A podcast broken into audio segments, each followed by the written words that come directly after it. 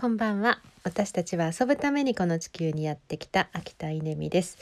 えー、今日はですねよく運動しました。そしてよく食べました、えー、朝8時から熱田神宮まで歩いて行ったんですよね。8キロ、えー、1時間40分ぐらい、えとっても気持ちが良かったですね。池林池崎春梅さんにまああの誘っていただいたというか私が今日は誘ったんですけど彼女すっごいウォーキングにはまっているので、えー、ちょっと歩き方を教えてもらおうと思って、えー、一緒に歩いてもらいました。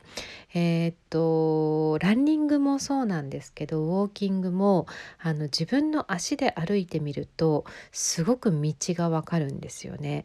えー、っと私熱田神宮までほぼ一直線だっていうことを今日知りました。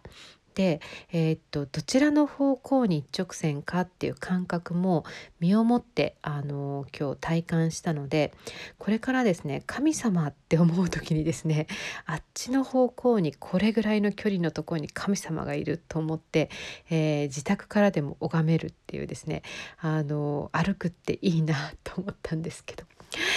えー、っとそれともう一つ本当に大事なのは、えー、お礼参りですね。この12月になると私は何度か、えー、熱田神宮やっぱり行くんですけどそれは何かっていうと初詣よりもお礼参りの方が大事だって、えーまあ、誰かに教えてもらったのか何かで読んだのか分かりませんがそんな風に思っていて。毎年12月になると、えー、あちこちの神社に行ってあの本当に今年1年のお礼を言って回るんですけど、えー、大事だなと思います、えー、行くとね今年1年振り返るんですよね。でああこんなことあったなあんなことあったなっていや本当に守られてるなとかあ本当に運がいいなとか、えー、本当に素敵な人に囲まれてるなとかあ本当に体調も良くてみんな元気で何よりだなとか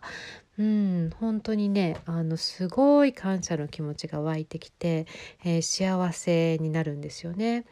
なのであの初詣に行って何かをお願いするっていうことよりも、えー、お礼参りに行って今年一年に感謝を捧げるっていう方が、えー、ご利益が大きいかもしれない。ま、結局そこですかって感じですけどえー、っとその後ひつまぶしを食べに行ってこれ蓬莱軒っていうね熱田神宮有名なあのうなぎ屋さんがあるんですけど行きました。えー、広島からかおりちゃんが来てくれていたのでかおりちゃんと一緒にご飯が食べれて本当に良かったなと思います。えー、イケリンかおりちゃんそして今日ご一緒できたきよっぴさんありがとうございました。えー、コロナということでなかなか人と会う機会が減ってますけど、えー、年末ねちょっと少人数で会ってみるのもいいのかなと思います。ありがとうございました。